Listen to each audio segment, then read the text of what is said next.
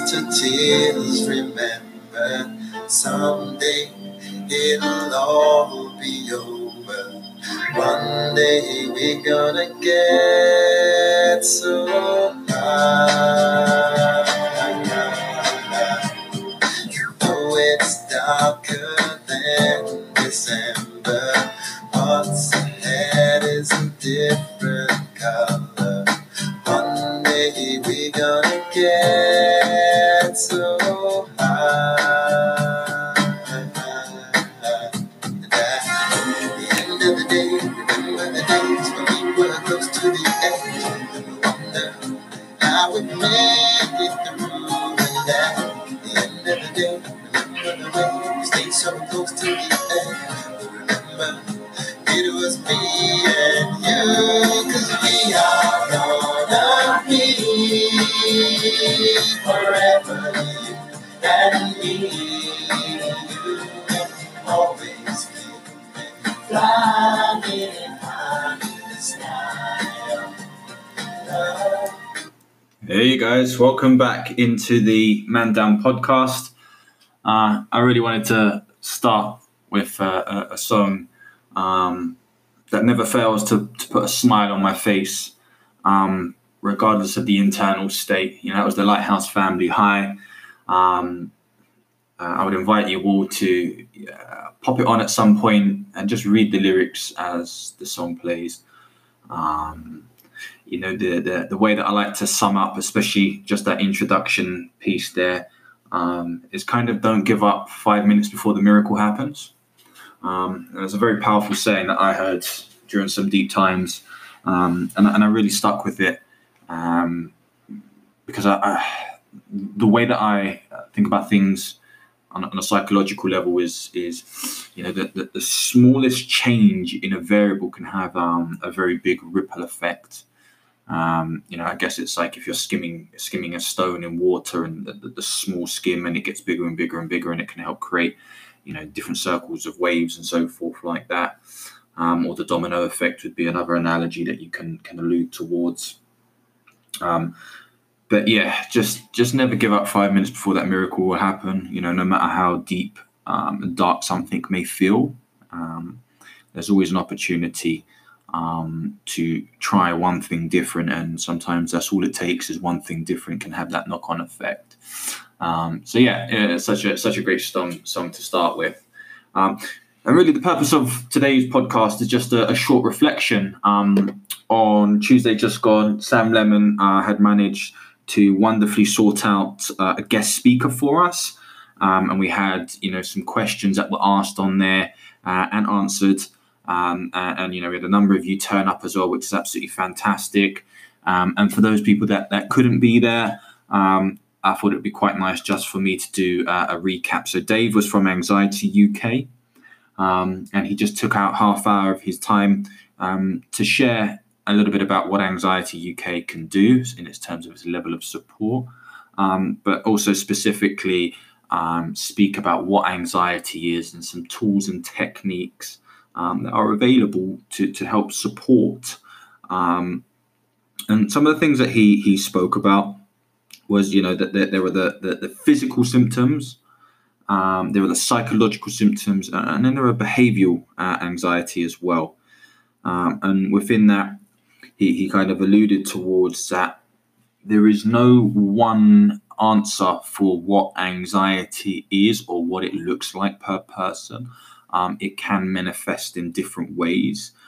Some people, you know, it can lead into a panic attack, which quite often mimics what we perceive as a heart attack. So you can imagine the level of trauma there. And you know, I've shared from personal experience, I had suffered with panic attacks before. And when he shared that, you know, it took me straight back to the first time I had one. And, you know, I was in the middle of King's Cross and I hit the floor. And I really thought that was it. It was game over. And, you know, the ambulance was called and stuff like that. And it was really out of nowhere and nothing. It was just stress at the time that had brought something like that on, and I'd never experienced that before as a human. I'd always been a leader, I've been an advanced reader in primary school, so I was very good at reading books. Going into Beavers, Cubs and Scouts, I was always sixer and seconder. Whenever I played football, I was always captain. I developed into chairman of football clubs at university. I was head boy, delivered speeches to the Queen's daughter and so forth like that. And you kind of don't realize that those things can attack anyone. You know, it's just depending on the body's tolerance level towards stress, and we can all perceive stress in different ways. Situations that I don't find stressful, someone else may find stressful. So like public speaking, as much as I always get nervous, my heart always races, and my mouth goes dry, and I get all those general symptoms. I know as soon as I start talking, everything will be okay, and one word will lead into the next, which will lead into a conversation and questions and answers and the delivery of a story that I had pre-planned, because my nerves allow me to pre-plan things. Whereas someone else, that might be too stressful for them, and it can kickstart something like a panic attack. So I'm always aware of things like that. But he was sharing the physical symptoms, obviously the psychological symptoms, the thought patterns around things, and then the behavior anxiety, which is just how people behave in general. He alluded towards withdrawal, so like when you're taking yourself away from situations as well because of the ideas in and around anxiety. It was a very interesting reflection that he was sharing about it. He went on to speak about some of the things that, you can do, and I will self-touch on these in a little bit, but he spoke about, being outside in nature, or, if we do live in the city, just taking that moment to go to a garden if you're blessed enough to have one, or things that I do every single morning is as I like to grab my coffee on the balcony. There's the rustle of the trees from the wind, there's the cars going past, it's an opportunity just to breathe, take a moment to myself, rather than putting myself into a technology-based environment, or, and that's a stressor within itself. I don't want to digress too far, but, that there are studies into blue light technology. And so blue light tends to stem from mobile phones, computers, and so forth, which once received within the body, signal certain pathways to activate. And that kind of has there's a clear distinction between daylight and evening, and if you're receiving too much blue light, it's stimulating too many hormonal responses in one direction, so there isn't an equilibrium or balance towards homeostasis within the body. So rather than fulfilling that, taking a seat outside and doing some grounding. He also spoke about the link between the gut microbiome, so your microbiome within the stomach, the different bacterias, and how that links directly into the HPA axis into the brain, which kind of links in towards when I did the video a few weeks ago about food and mood. That was my understanding behind it, is the gut-brain axis. But rather than delve too far into the science, it's just easy to share food and mood, because if you observe your tolerance levels, your irritability, your fidgetiness, all these things are just feedback mechanisms. It's like a diagnostic to make a better decision off the back of it. You're aware of what things are and what things need improving. Then you can take that direction there as well. And it kind of led on to some interesting questions as well. They were more in alignment with, like, what can you do if, anxiety sets in. Dave shared about some breathing techniques. I'm a big believer, in breathing in for 4, holding for 4, and then I'll breathe out for 4 and wait for 4. So it's just a cycle of 4. It's box breathing, can be done for 5 seconds. But the ability to just control the breath work can help change and centralize your focus point from what the anxiety threat is in towards, I'm now solely on my breathing technique. And you can look on YouTube for breathing techniques. There's a million and one videos, no doubt, on those, or you can reach out to me. One of my questions was relating to the increase, if there was an increase of calls during COVID-19. And I think he said the calls had increased per day over 200% when they did their analysis. So that's a lot. And it's showcasing what lockdown is doing on a psychological, physiological, and an emotional level, because everyone's getting different responses from this. And it isn't just the lockdown, it's the understanding of coronavirus, the awareness, and everything that's gone along ever since, you know, the back end of March is where it heightened for us, obviously. And yeah, you know, he was just sharing that, you know, all the same tools and techniques are available, but it is different per person. He shared about, you know, medication, the link within depression as well. And, you know, obviously he shared that there are a host of tools on the Anxiety website, the Anxiety UK website. So I'll post a link to that when I post this podcast, and I'll put it in the description below. And that kind of then got me thinking a little bit deeper into managing anxiety, which can often accompany depression as well. You know, it's the two aren't you know, exclusive from each other.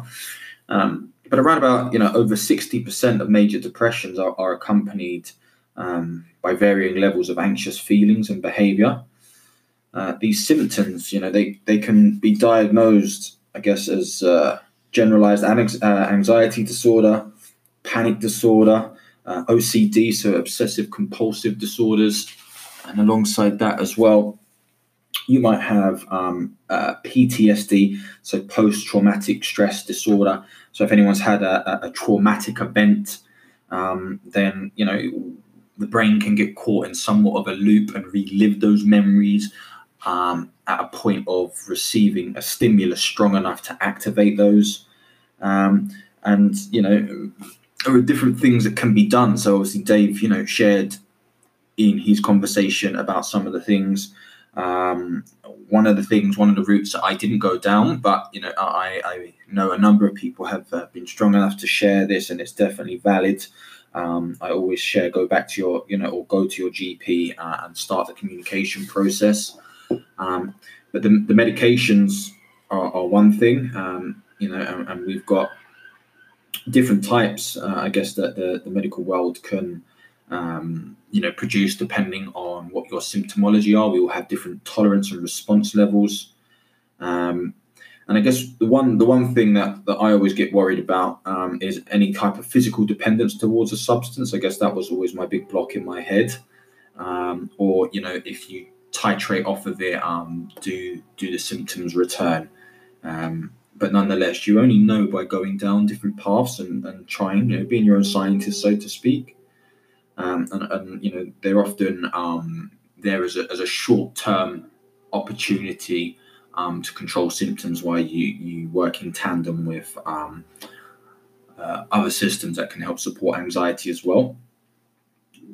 So it's always worth, you know, having that chat with the GP about your medication or any medication that you may wish to do. One area I'm a big proponent of is obviously is exercise, but also by the same token of exercise is the ability to relax as well. You know, anxiety clearly has a physical component. And different techniques for relaxing the body are important as part of any treatment plan, I guess. You may have different breathing techniques, as Dave shared earlier on. You could work on progressive muscle relaxation, so the ability to contract, really, really squeeze tightly, and then let go for 3, for 2, for 1. So teaching different body parts to relax different muscle groups, and that can help support any physical tension as well. That's psychological, because you're having to focus on a singular point when contracting so hard. And, you know, different mental health practitioners, so if anyone's receiving CBT or interested in it, no doubt they have a long list of techniques available. And then just general exercise, so not even anything specific, has the ability to directly impact your physiological conditions that may underlie the anxiety. It can teach the body to tolerate stress more frequently. And if we don't have the same response to stress, then there's less likely to have anxiety or panic in and around that. You know, we can help reduce skeletal muscle tension. We can metabolize excess adrenaline. You know, the adrenaline is obviously what is high during the anxiety levels. So we're supporting the body to, you know, change its chemical structure or hormonal balance as well through that. I also shared about CBT, cognitive behavioral therapy. It's a style of psychotherapy, and it has the ability to alter the anxious self-talk, those internal conversations that we have, which lead to mistaken beliefs, and giving that body that anxiety-producing messages. An example of this, it could be, a question that you ask yourself: what if I have an anxiety attack when I'm talking at work, or when I'm on public transport, for instance? And that loop there is more likely to put you in a position that our anxiety can become more rife and less controllable. So the idea behind it is, by overcoming negative self-talk, you can look to alleviate that loophole and changing that conversation into more beneficial internal conversations, or, positive counter statements. It's okay, I can feel anxious, but I can still take the public transport. You can further compound this, with the Milton Erickson style communication, which I learned in my NLP days, actually, which is looking to compound it with further beneficial communications. It's okay, I feel anxious, but I can still take the public transport. I'm aware that I've got my breathing techniques, and when I solely focus on my breathing techniques, it allows me to stay in control of the current state that I'm in. And when I'm in control and I've taken the right steps, I feel more peaceful. Do I feel more peaceful? I feel more peaceful now. That's fantastic. So those kind of internal conversations, and you can even probably tell by my style and tone of voice that as I went through it myself, I eased off and relaxed a little bit more, rather than having to think about the next thing that I'm saying, to stay focused in relation to the conversation I'm currently sharing with you guys. And some deeper thoughts, is people get caught in the trap of feeling powerless. Life is dangerous. It's not okay to show my feelings. So if we choose to replace these beliefs or empowering truths, it can help heal the roots of the anxiety. I can delve a little bit deeper probably into cognitive, more distortions at a later stage as well. And then the last one that I wrote down is monitoring your diet and nutrition. So, just delving a bit deeper into what Dave shared. Looking at things like stimulants, caffeine, nicotine, they can aggravate things. You only know once you've titrated off or taken them away for a period of time, but always bearing in mind that if you have an adaptive tolerance, so if you're used to them, going cold turkey on anything will also have its downfalls. So, if you're someone who drinks 4 cups of coffee a day, you cut down, right, I'm going to drop down to 2 for the next 2 weeks, see how I feel, 1 for the following week. Can I drop that down to half a cup, or can I switch to a decaffeinated method? And just giving yourself that time and space to realize how you do or don't feel in those situations. But once they're increased, and nicotine is another one. As I'm not a smoker, I can't delve personally through it. But they can lead to a greater chance of having anxiety or panic attacks. There are certain food additives and colorings and sensitivities and chemicals that are on foods as well, which can agitate the nervous system. Maybe speaking out to, or reaching out to speak to someone from a nutritional context as well, may have its benefits for you. You can look at different supplements as well, which have been purported to helping, or different, nutritional herbs, things like GABA, your B vitamins, things like chamomile, a very relaxing, lavender. They've all been shown to calm the nervous system as well. So if you're suffering from an anxiety disorder, you may want to look around locally and see, or just search online, is nutrition and anxiety, and is there anyone that can help support that in there? I think there's many different avenues and tangents that can be gone on from this generalized conversation, but just recapping really, Dave obviously shared some key information, and we was able to ask some questions as a Man Down London group. But, you know, things like medication, exercise, relaxation alongside breathing, CBT, and monitoring your diet and nutrition are some great places to start. If you're feeling consistently anxious, and also reaching out on the group as well, because we're always there to support. You may reach out and see that there's many different methods that people respond with. I always believe in the TOTE method, which is to test, operate, test, and exit. So I would choose one thing. Say I decided if I was in an anxious state, I might choose breathing. So breathing is the one thing I'm going to focus on. I'm going to test it in the different situations that come up throughout the day and the week ahead. So I operate it. I then retest it just to ensure that it works. So when I feel anxious, does my breathing increase or decrease or keep it the same? If it decreases it, then it's a fantastic tool. I know it works, and then I can exit. That one thing may change other variables. So it may change other outcomes and factors, or it may mean that it becomes part of the tool package as I add other things to my support mechanisms as well.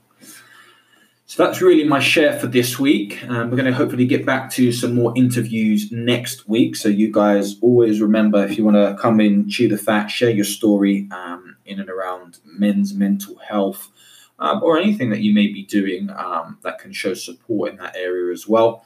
Then this podcast is here for you. So reach out to myself, Stephen Callis, or Sam Lemon, who is also the main admin driver of the group. And beyond that, you know, just as I started, I would always share, go and have a little listen, Lighthouse Family. The song is called High. Put the lyrics on the screen. Breathe to it if you can. And just de-stress. Let's continue to enjoy the day and celebrate the things that are going fantastic for us, because each and every day is a fantastic opportunity. And don't give up 5 minutes before the miracle starts. Take care, guys, and I will see you all very soon. Ciao, ciao.